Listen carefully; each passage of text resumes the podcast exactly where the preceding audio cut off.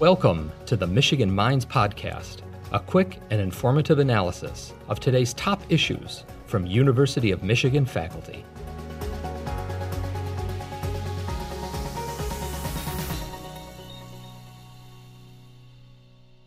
Dr. Coleman, thank you so much for joining us today. Could you please start by formally introducing yourself? Sure. Uh, well, my name is Mary Sue Coleman, and uh, I'm a biochemist. I was a faculty member for 19 years before I started on this administrative path uh, and uh, ultimately became a president. Um, I was the former president of the University of Iowa and then the University of Michigan. And after Michigan, uh, I went to Washington, D.C., and was president of the Association of American Universities for four years. And now I'm retired for a second time. well, congratulations. That's right. Well, as you know, I'm Nikki Sundstrom, the Director of Social Media and Public Engagement here at the mm-hmm. University of Michigan. Mm-hmm. And so I want to start off our conversation today by having you walk us through your personal and professional journey. What led you to where you are today? Mm-hmm. And I happen to have it on good authority that you are one of many strong and accomplished women in your family. So I'd love to hear more about that as well. Sure. Well, uh, I'm one of three daughters. Uh, my parents, uh, both of them were very focused on education, as were my grandparents. And uh, it was always uh, sort of known that uh, not only would we go to college, but that we would all pursue careers and advanced work after college. So that was never a question. I was the middle child. I have a younger sister and an older sister. My older sister, who sadly is deceased, she was a physician and uh, also very immersed in science. My younger sister uh, uh, was a lawyer. Uh, she was the lead prosecutor uh, in the Weld County in Colorado, and she's now retired as well. Um, so we we we just sort of had that in our blood, and uh, always knew that uh, we would uh, try to, you know, have whatever impact we could for good in our careers. That's tremendously impressive. So, what about the defining moments in your youth or career path um, helped shape where you are today and the many things that you've been able to accomplish? Sure. Well, you know, both my parents were very dedicated. My mother was a teacher uh, in elementary school, but she was a very creative teacher and tried to bring uh, science into the classroom for young people who are naturally curious. And so that was terrific. Uh, I also had, uh, just in high school, I was very involved in science and science fairs, and I had tremendous teachers there, science teachers. Uh, and then when I got to graduate school, I had a very good friend, a woman, Mary Ellen Jones, who uh, was a distinguished biochemist. And she really encouraged me to, you know, pursue an academic career. I wasn't sure that I would do that when I was in college or even in graduate school. Um, but that became something that uh, obviously suited me pretty well. So I've had important people all along in my life who really helped encourage me. That's fantastic. Can you convey, um, as you kind of mentioned in your your biography, um, you've had a lot of firsts, and I'd love to hear from you the sense of emotion or purpose that you felt when you realized each of those firsts. The first woman president of the University of Iowa, um, and then later at the University of, of Michigan. Can you tell me a little bit about that? Sure. Well, you know, one of the things I think that, you know, the people who are around me, certainly my husband and partner in life, uh, it, to really, when opportunities present themselves, uh, to take advantage and to try some new things. And at each step along the way, I, I had an opportunity to help lead a cancer center. And then I had an opportunity to uh, become a dean of graduate studies. And, and and at every step, it was just, well, you know, why not try this? It's new. And uh, I discovered quite early on that I really enjoyed the administrative work as much as I enjoyed the laboratory work and being a faculty member and teaching. They're very different, but I've had this opportunity to have several different kinds of satisfying careers. And I had people around me who were encouraging and helpful and uh, just take a chance. uh, so, so, this issue, I, it's interesting that you bring it up, the issue of the first woman this and the 1st mm-hmm. woman that. I was always very careful in my public statements to make it clear that leading an organization, being a university president, is a very tough job. It's equally tough for men and women. There really isn't any difference.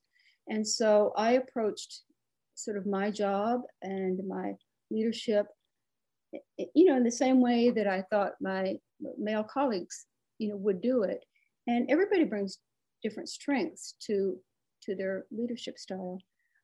Uh, but I think that probably helped me, and it's certainly helped, I think, put people at ease because I was one of the early women to become presidents of major universities. Of course, now there are a lot more, and this is terrific uh, because there are a lot, there's talent everywhere, and uh, being able to tap into that talent, I think, is extraordinarily important. I think that's really well said. Thank you. So, during your tenure here at the University of Michigan, mm-hmm. what are you most proud of? Oh my. Michigan is such a, it's just such a terrific institution. And uh, so is Iowa. Uh, Michigan's larger uh, and sort of has a more global reach than Iowa does, but they're both terrific institutions. But uh, so my top five, let me sort of give you my top five that I, that I felt really good about.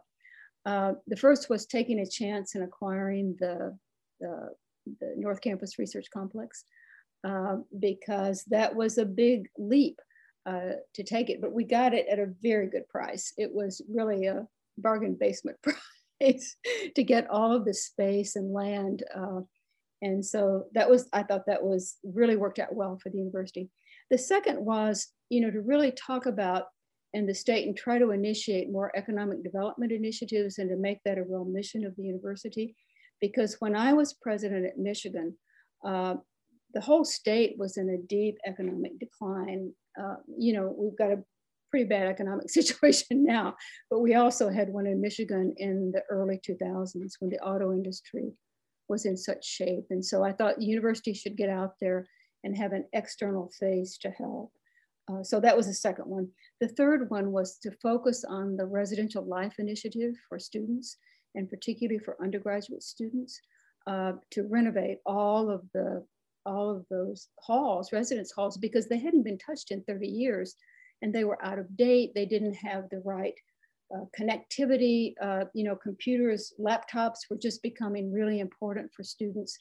And so we did all that. And then we added the graduate, uh, the Munger residence, uh, which helped graduate students and professional students. And uh, I just, I just felt like weaving that together and having the intellectual environment of the university as part of the residence experience, and particularly in the first and second years for undergraduates, was really important. Uh, the fourth was we had a big initiative on junior faculty uh, hiring for, for, for faculty that worked across disciplines. They would be very interdisciplinary. They wouldn't be just specialized in one small area.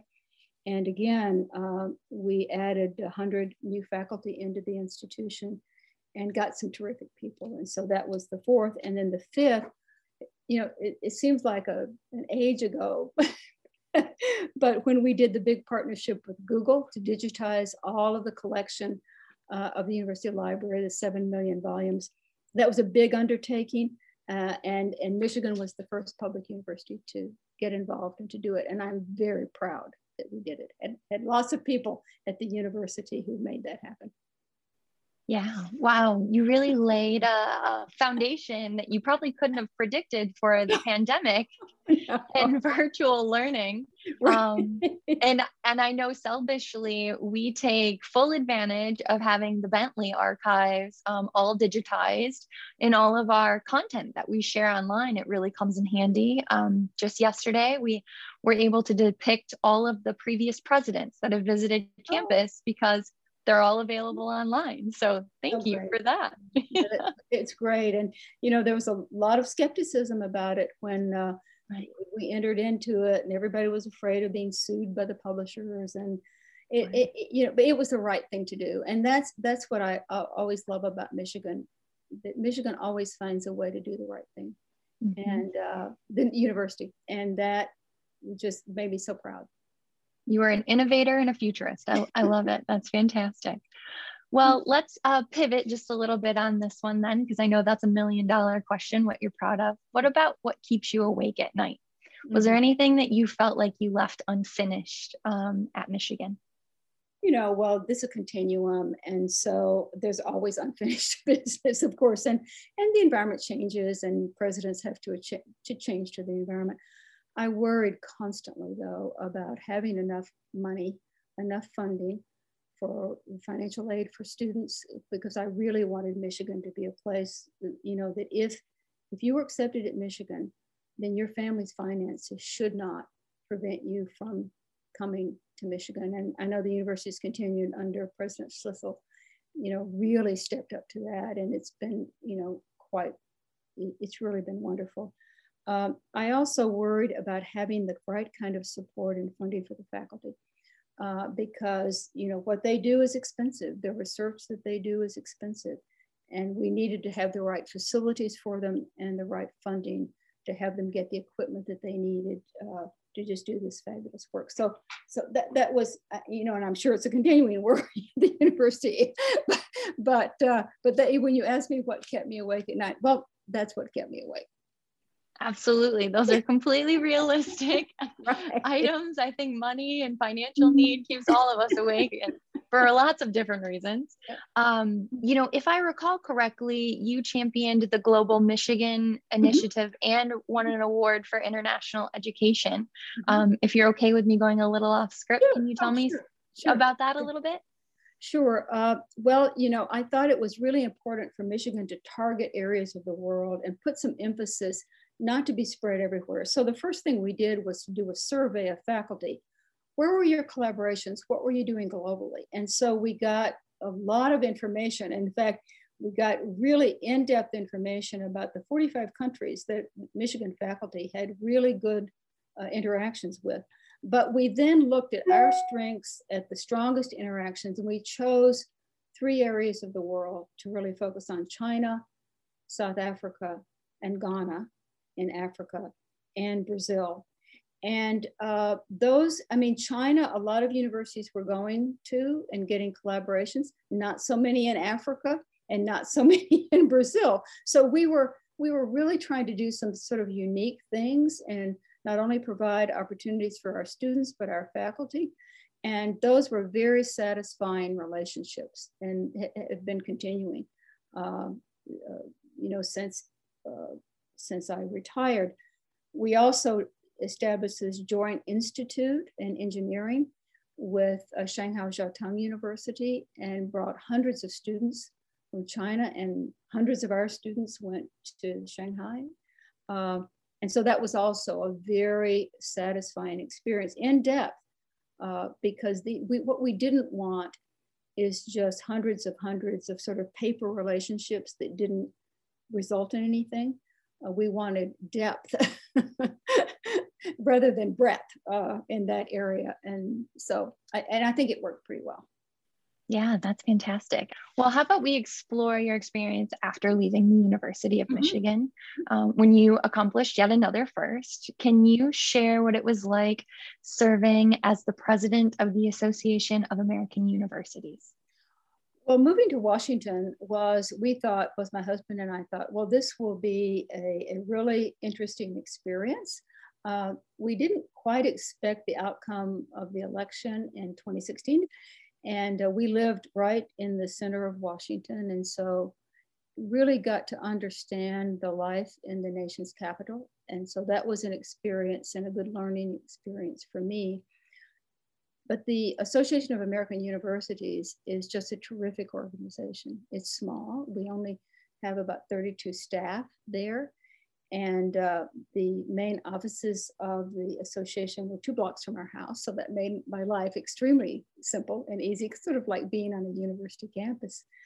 And the people that I interact with, they have a terrific staff. It is a small staff, but absolutely expert at what they do and understanding the pulse of Washington you know that that what what I learned was how hard it is when the presidents of the AAU want something to be to happen in Washington uh, with either a legislative issue or with an agency in Washington, how responsive the AAU staff are to those requests from the university presidents.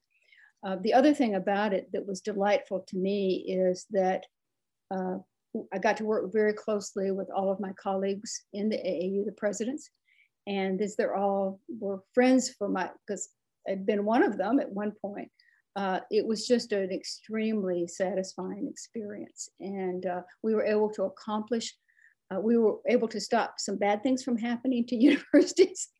I, I, said I sort of spent most of my days worried about the bad things that might happen uh, in Washington to universities, uh, but we also got some very good things done. And so it was a, it was very satisfying. It turned out to be uh, just a, a, tremendous experience, and I'm glad that I had it. Yeah, that's fantastic. Um, can you tell me a little bit about how you felt the role as the, the president of the AAU differed from your experience here in, in Michigan as the you know president of an individual university yeah, I, of course. Yeah sure. curious yeah. No of course. Um, when you're president of a university like michigan you're on call 24 7 anything can happen. Your all your evenings are usually taken up with going to events on campus or entertaining donors or visiting alumni um, weekends, you have no weekends to yourself. It's, it's constant. Uh, AAU is really nine to five. And uh, I sort of, it was, for me, it was, it was wonderful. I mean, I, I would go into the office and we would work very hard during the day getting the things done that we needed to get done. But we didn't have to entertain anybody. We didn't have to entertain alumni. you know, we would bring we would bring uh, meetings into our offices, but those were those were you know just a few times a year so it wasn't it wasn't this constant constant constant and so what that left for us for for ken and me was the opportunity to have all these great experiences visiting the sites in washington and going to events in washington before the pandemic struck that is we were really able and we took advantage of uh, just being there and being able to explore the city um, in a very wonderful way so a much less stressful job and uh, AAU always selects as its president uh, somebody who's just recently retired from being president of an AAU institution. Um, and so I understood exactly what our presidents were going through. You know, I could talk to them, I could commiserate with them because I had been there uh, once, but it was much lower stress job much better work-life balance probably right that's that's what we all aspire to so right. that's fantastic so you mentioned the pandemic which we would be remiss not to talk about during um, a conversation like this. Yeah. the pandemic has obviously had profound impacts on yes. families and, and students and, and education generally. What changes do you foresee and what guidance do you have to provide learners? Sure. Well, you know, I think there are three things that the pandemic has really taught us. The first is the need and the value of science, and science in order to give us good information, to have experts who can help us through a difficult time like a pandemic. The second thing we've learned is the limitations of online education. I think it's pretty clear. We hear it all the time that students do not want to sit in front of a computer all day. Uh, they really want to be on campus. They want the advantages that a in-person experience, because there's so much more that students can take advantage of in the campus environment than sitting in the classroom. I mean, obviously sitting in the classroom is important and learning from experts is important, but all these other things are important as well. And so I think the pandemic, rather than pushing a lot of people to online will make everybody appreciate much more the kind of experience that our students have at Michigan, which is outstanding. The third thing is that we've learned through this tough time is our, the urgent need to address the racial injustices uh, in our country and that we need to find a way to listen to a lot of voices and hear what they have to say as we sort of forge our path for the future. I think that's really important. It um, your words take me back to graduate school, thinking about modalities of, of learning and, and teaching, right? We're missing the experiential and, and we're seeing it impact us in a multitude of ways, even outside of learning, right? Uh, even if you're working remotely, I think a lot of people are missing that interaction. Um, well, our conversation today is obviously uh, gearing up for our Women's History Month mm-hmm. content series. Mm-hmm. And so I'd love for you, although you mentioned one earlier in the conversation, to, to name a woman within your life to whom you look for for inspiration mm-hmm. or someone who has helped shape the person that you are today. Yeah. Well, so outside my mother, I mean, my mother was enormously in, influential. She was very smart uh, very uh, accomplished. She taught elementary school, but she was extremely creative. And uh, so that was extraordinarily important. Uh, the other the other woman was a biochemist. She's she's gone now, uh, but Mary Ellen Jones, who is a very distinguished biochemist, and I did a postdoctoral fellowship with her uh, at the University of North Carolina at Chapel Hill, and she was enormously important to me uh, and encouraging me to uh, have, have, first an academic career as a scientist in a major university, and then, you know, second, to start this path uh, of administrative leadership as well. And so uh, when she was here, I used uh, around, I used to talk to her all the time and get her advice. Uh, and I'll always credit her with pushing me to do the next thing. It's very important. Yeah, that's fantastic. so, in your experience and opinion, then, mm-hmm. what is the greatest challenge currently facing women today? Sure. You know, I think it's really unfortunate in this pandemic that women, I do believe, have been uh, more negatively affected than men. And part of it is the multiple roles that they play mm-hmm. having a career, having a family. Uh, I can't imagine how hard it must be now for women who have children who are having to work from home, having to take care of children, or having to have them be uh, online school where they're trying to monitor the, the students uh, during their lessons. Uh, I mean, this is just extraordinarily difficult, uh, period. And so, uh, you know, that and balancing, even in a normal time outside a pandemic, sort of balancing those multiple roles. Uh, because, you know, women usually have more.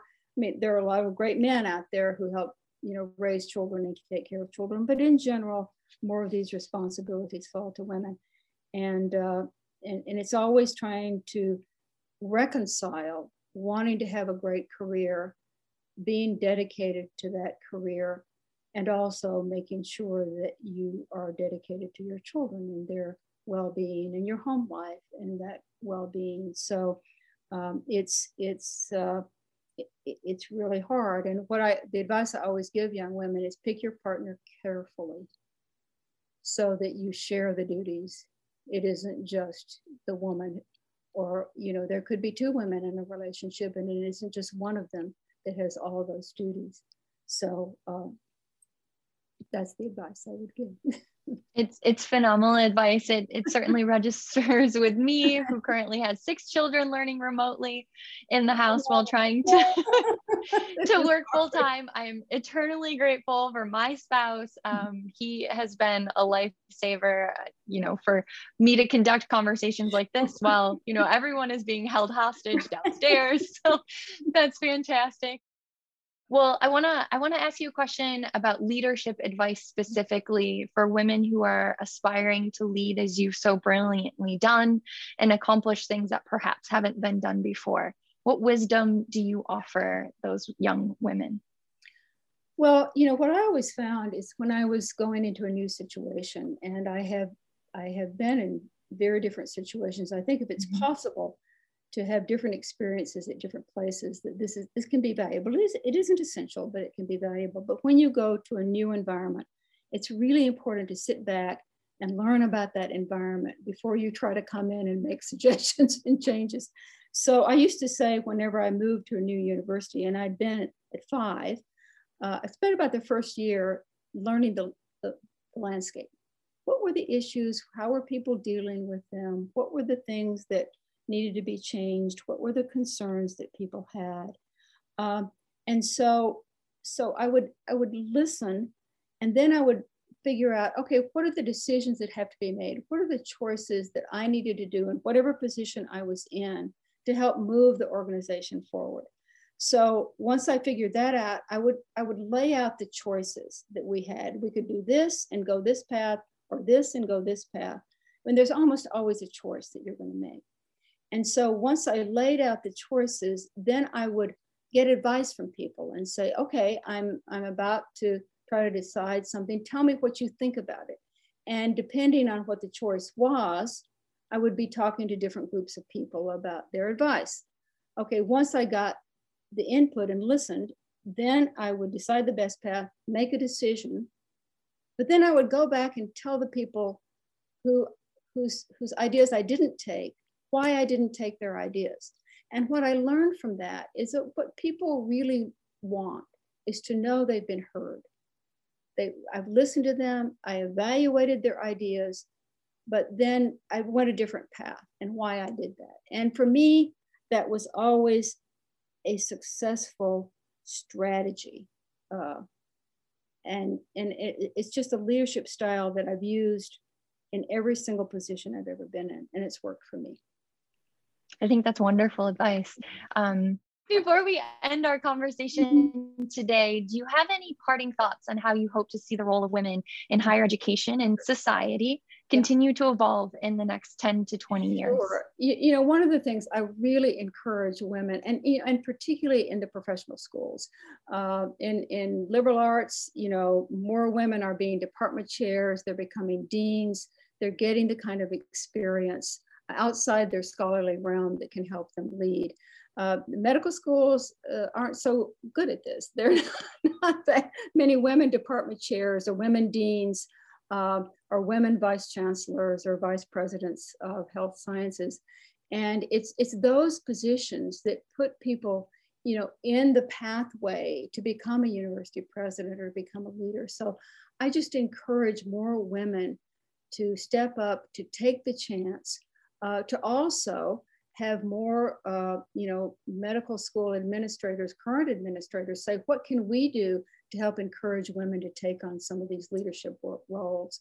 Because women will have good ideas just like men have good ideas. And getting more people in those kind of roles then can help students in the next generation see that, oh, well, there's a whole spectrum of people doing these jobs and maybe it's something that I could aspire to. And so uh, that's that's the advice that I give. And yes, the jobs are hard. Yes, you'll have problems that you have to work on and try to to overcome. Uh, but at the end of the day, it, it's very satisfying to have had this kind of role and realize that you can move a department forward or move a school forward or move a university forward. Um, it, it's just one of the most satisfying accomplishments, at least that I've had in my life. And I've enjoyed every single one of them. Thank you for listening to the Michigan Minds Podcast, a production of the University of Michigan. Join the conversation on social media with hashtag UMichImpact.